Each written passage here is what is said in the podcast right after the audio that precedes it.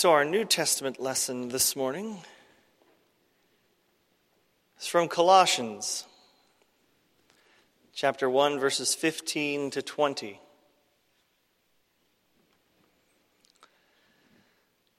The Son is the image of the invisible God, the firstborn over all creation.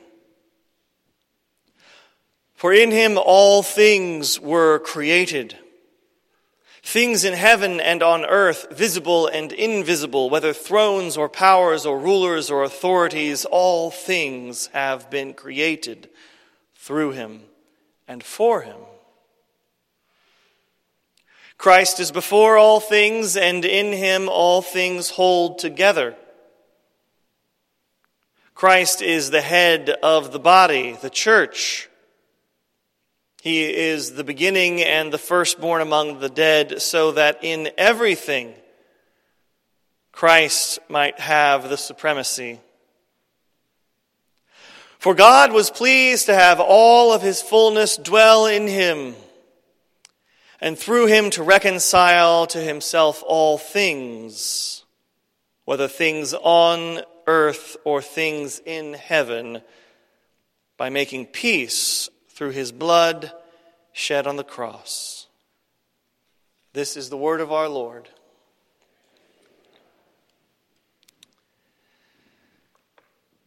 So, as I mentioned before in the announcements, this week begins our new series on creation.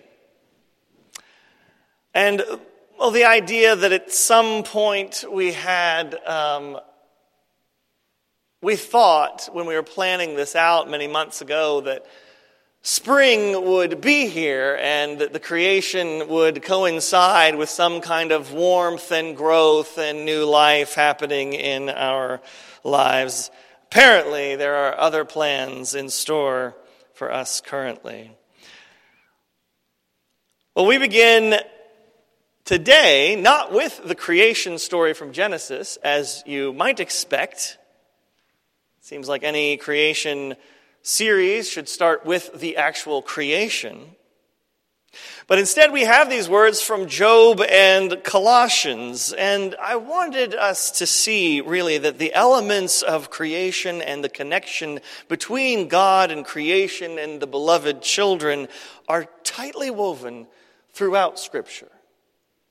Old and New Testament, there is an understanding that there is a close knit relationship. In our New Testament passage this morning, we have Paul showing us clearly that the supremacy of the Son of God, which pertains to some specific things that the church in eastern Turkey is going through. But we are looking here at the portions of creation, and Paul says that Christ, in the image of God, is tied to all creation. And this isn't new information even in the New Testament because it ties back to words from the Gospel of John, who says that the Word was present with God in the very beginning. The Word was God, and so on. This is not a new motif, but uh, an echoing, and Paul moves ahead and creates here in a unique way one of the most profound descriptions of who Jesus Christ is. As Christ is over the natural creation found in everything that exists, as well as being first in the spiritual creation of the church itself. Creation is made through Christ, Paul says. The lens, the vehicle, the funnel, the not a good metaphor for what this is. All of creation comes into being through Christ. It's true that we benefit from checking some of the characteristics that Paul continues to list when describing Christ in this passage. If it is as we understand one of the most profound places that Paul takes the time to really outline who Christ is, we do ourselves a favor by looking at it. And there is a sense of wonder and adoration and worship for Paul. Paul writes in this way in a lot of places. It's not just about rhetoric or expressing a point or telling a history. It becomes a worshipful experience for Paul. And so, hopefully, I think Paul hopes that we are worshiping as well as we read it. It's not just theology, but relationally tying God and humans together. So, how is Christ described? Paul describes Jesus Christ as reconciler. The verse says, For God was pleased to have all of God's fullness dwell in Christ, and through him to reconcile to God and to Christ all things. All things are reconciled. Paul describes Jesus Christ as peaceful the very next portion of that passage by making peace through his blood shed on the cross. And this is not just peace as quietness or absence of conflict, but this is the, this is the Jewish understanding of peace, the Jewish shalom, the perfectness, the peace that can only be found when a thing expresses itself expertly in exactly the way it was created and intended to be by God. That is true peace. That is shalom. That is the kind of peace that we find in Jesus Christ.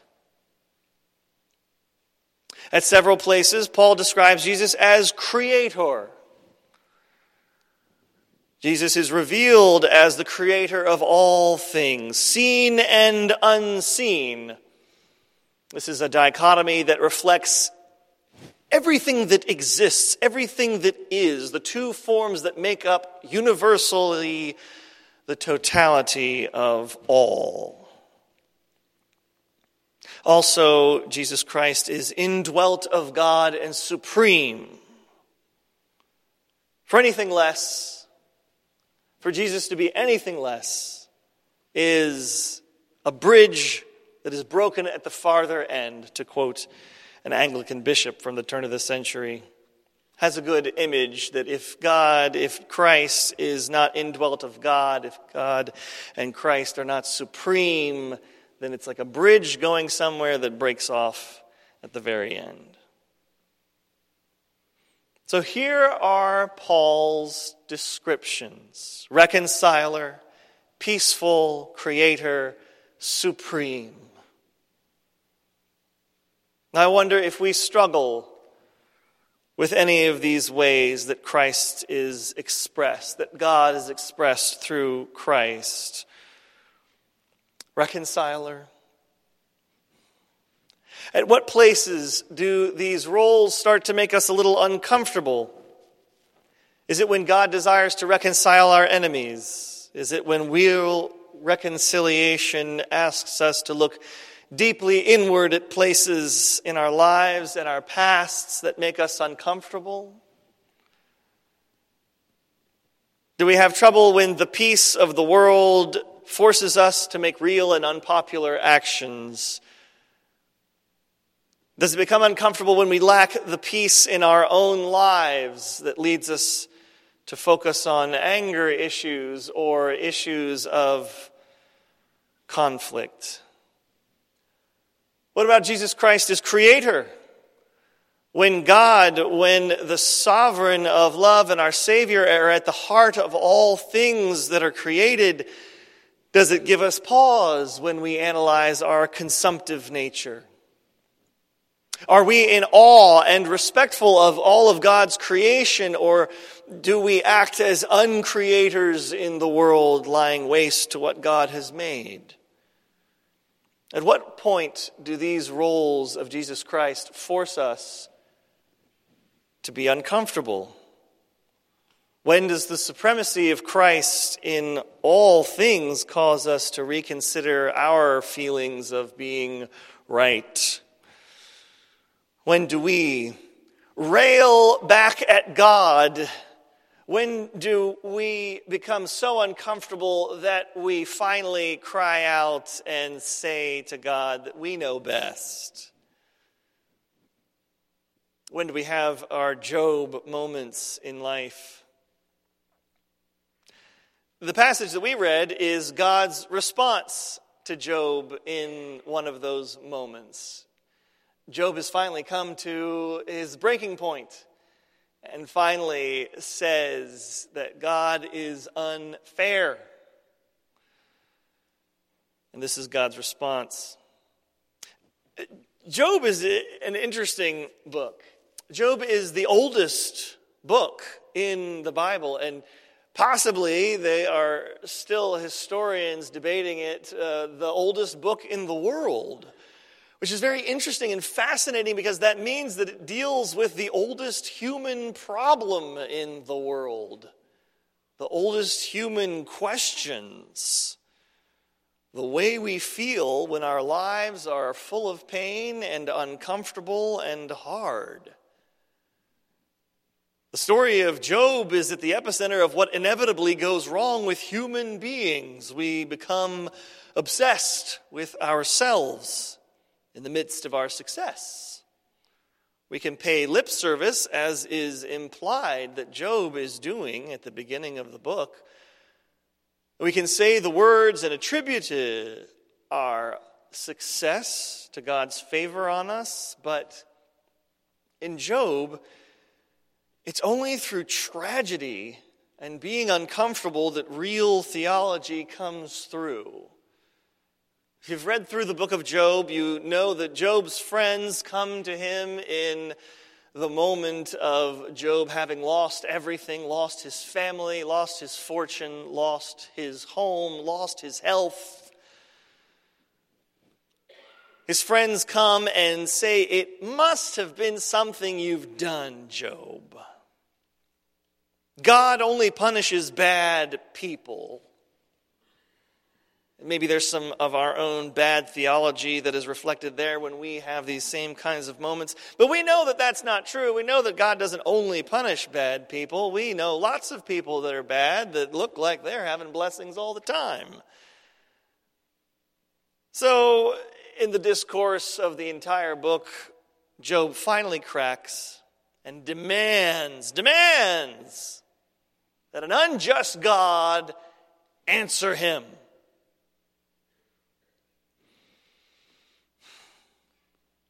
Are any of us in pain today?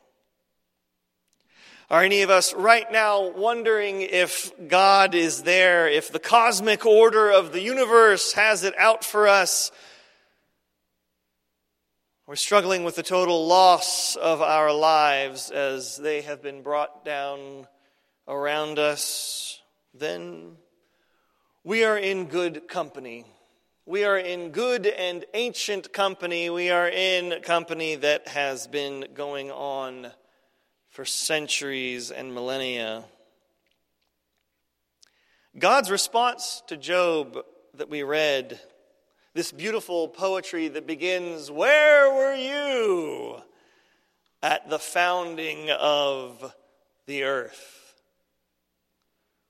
Where were you when, you when I marked off the dimensions of all that is? It's not a comforting response, as we might expect or hope for.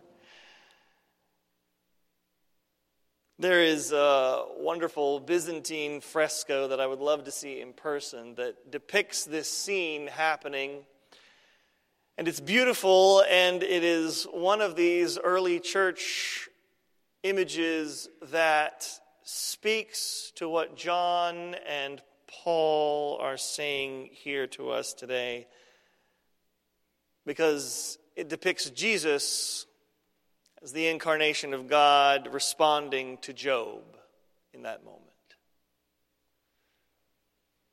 So, this can't be some horrible Old Testament God railing back at Job, feathers ruffled. How dare you, good sir, question who I am? And instead, we are forced to read it differently to understand and reconcile that this is also Christ who was here at the founding of the universe, who was there in all those moments that God is describing to Job. And so this response is a challenge, surely, but also a poetic show of what all things are. The implication to these questions where were you when these things happened? The underneath question is also where were you when I made you?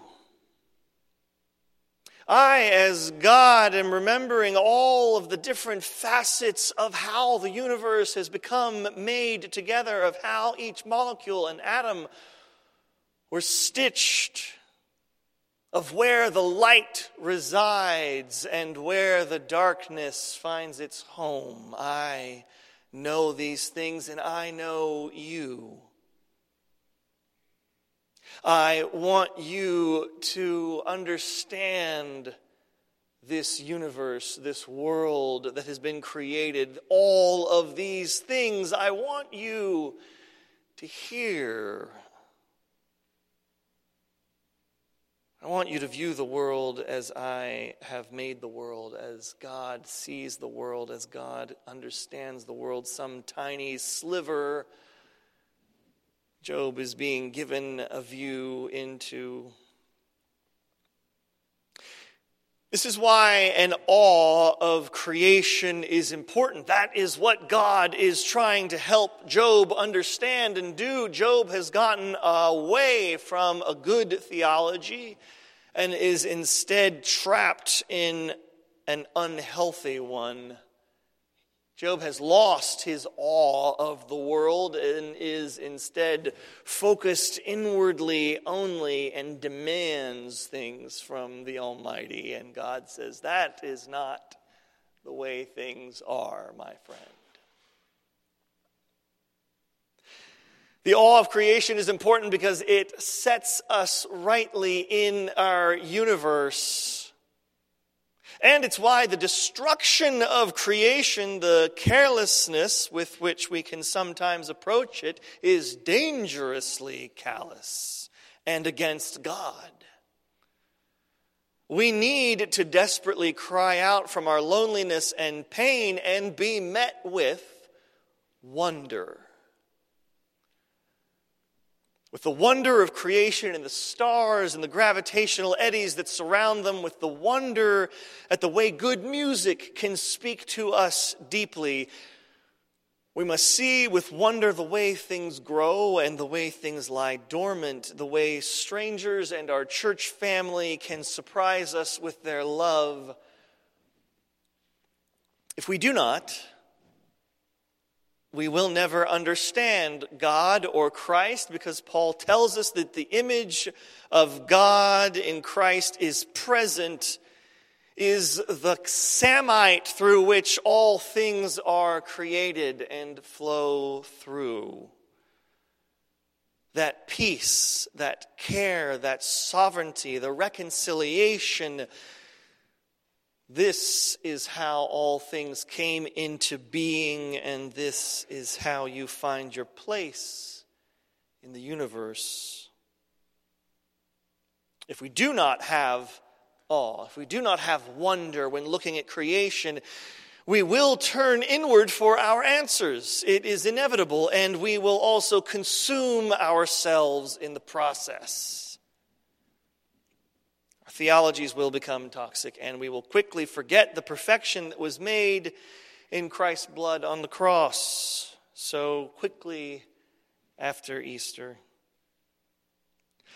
Paul writes this from prison. Job cries out from the prison of his own situation, and in both of these cases, there is a choice. Paul could look inward at his own strength and clout as a Roman citizen, He could lash out at God for his circumstances as a prisoner. He could bemoan on the political powers of Roman authority over him and its obstruction of his message. Or he could tell others about the perfect power over all things that is held in Jesus Christ. Job makes a different choice. Job does rail at heaven in his situation. Job goes down a bad path looking to his own wisdom, saying, My wisdom has failed me, God. I do not have enough wisdom to understand why this is happening. And there is the demand there that God infuse Job with new wisdom.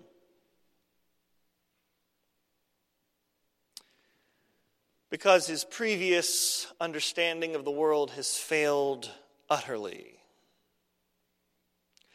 The way that God sets Job back on the path is to list out the many creations and aspects of creation that span across the universe.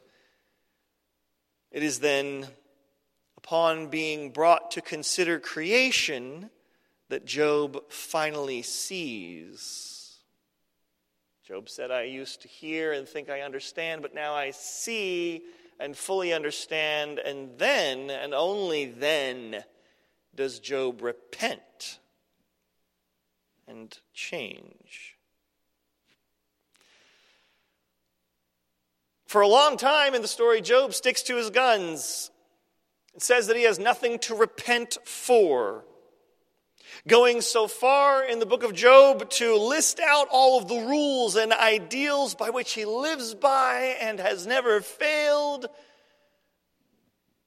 All of the ways that Job is a good person. Yet, after his revelatory moment of true seeing, God,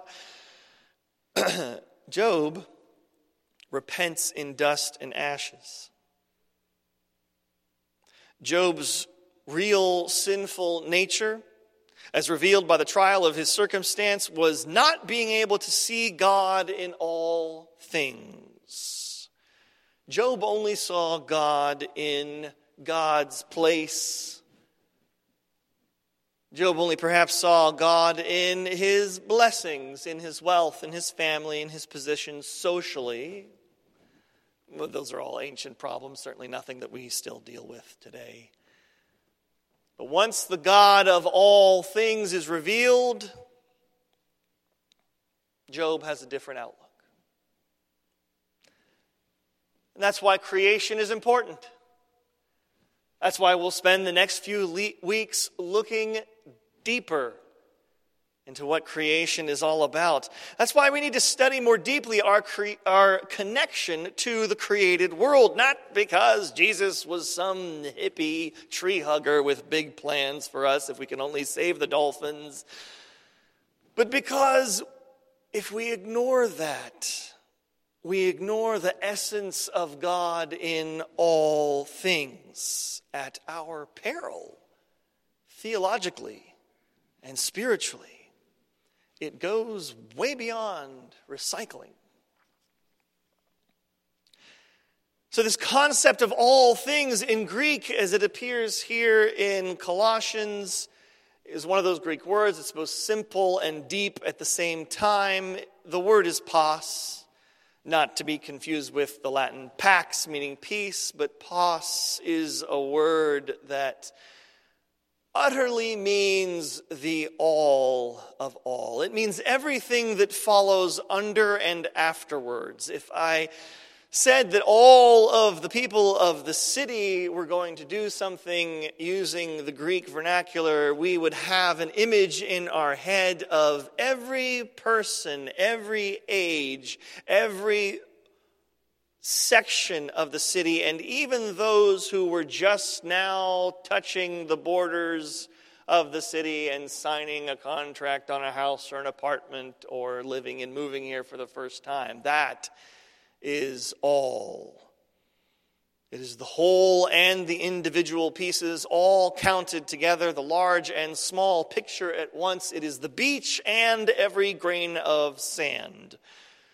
All of the things. All things are reconciled. All things are made peaceful and whole. All things have been created, and over all things is Christ supreme. This is not a call from Paul to have people write letters to Roman senators about the issues most pressing to all decent Christians. This is a statement about the radical order of the universe, the unalterable, undeniable state in which the present continuity of existence resides without the possibility of change. If we are in prison, if we are in pain, then we have choices to make. If we are coasting on our loyals and enjoying a theology that is shaped by a happy family and healthy wealth, then we still have the same choices to make. How will we experience the image of God? The all that Christ is, as expressed by everything. Paul writes from prison about these things to the church in Colossae because they are making choices about how to move forward as Christians. They were not all good choices. They were starting to favor a law code, they were looking at mandatory circumcision going without as a foundational spiritual practice. They were looking at angel worship and some other things. They wanted to make a lot of rules and they were starting to look inward. They stood in their own personal pain like Job and demanded order and outlines from God. And if they weren't going to get them from God, they were going to find a way to make them up themselves. And Paul's response was to recenter them on Christ and use the same illumination for their eyes that is found in Job. Christ is the indwelt incarnate God who orders the morning and knows where the light and darkness reside. If you seek all things, if you experience awe in all things, then you will find Christ bearing the image of the Almighty. This is what will bring us truth and our own repentance.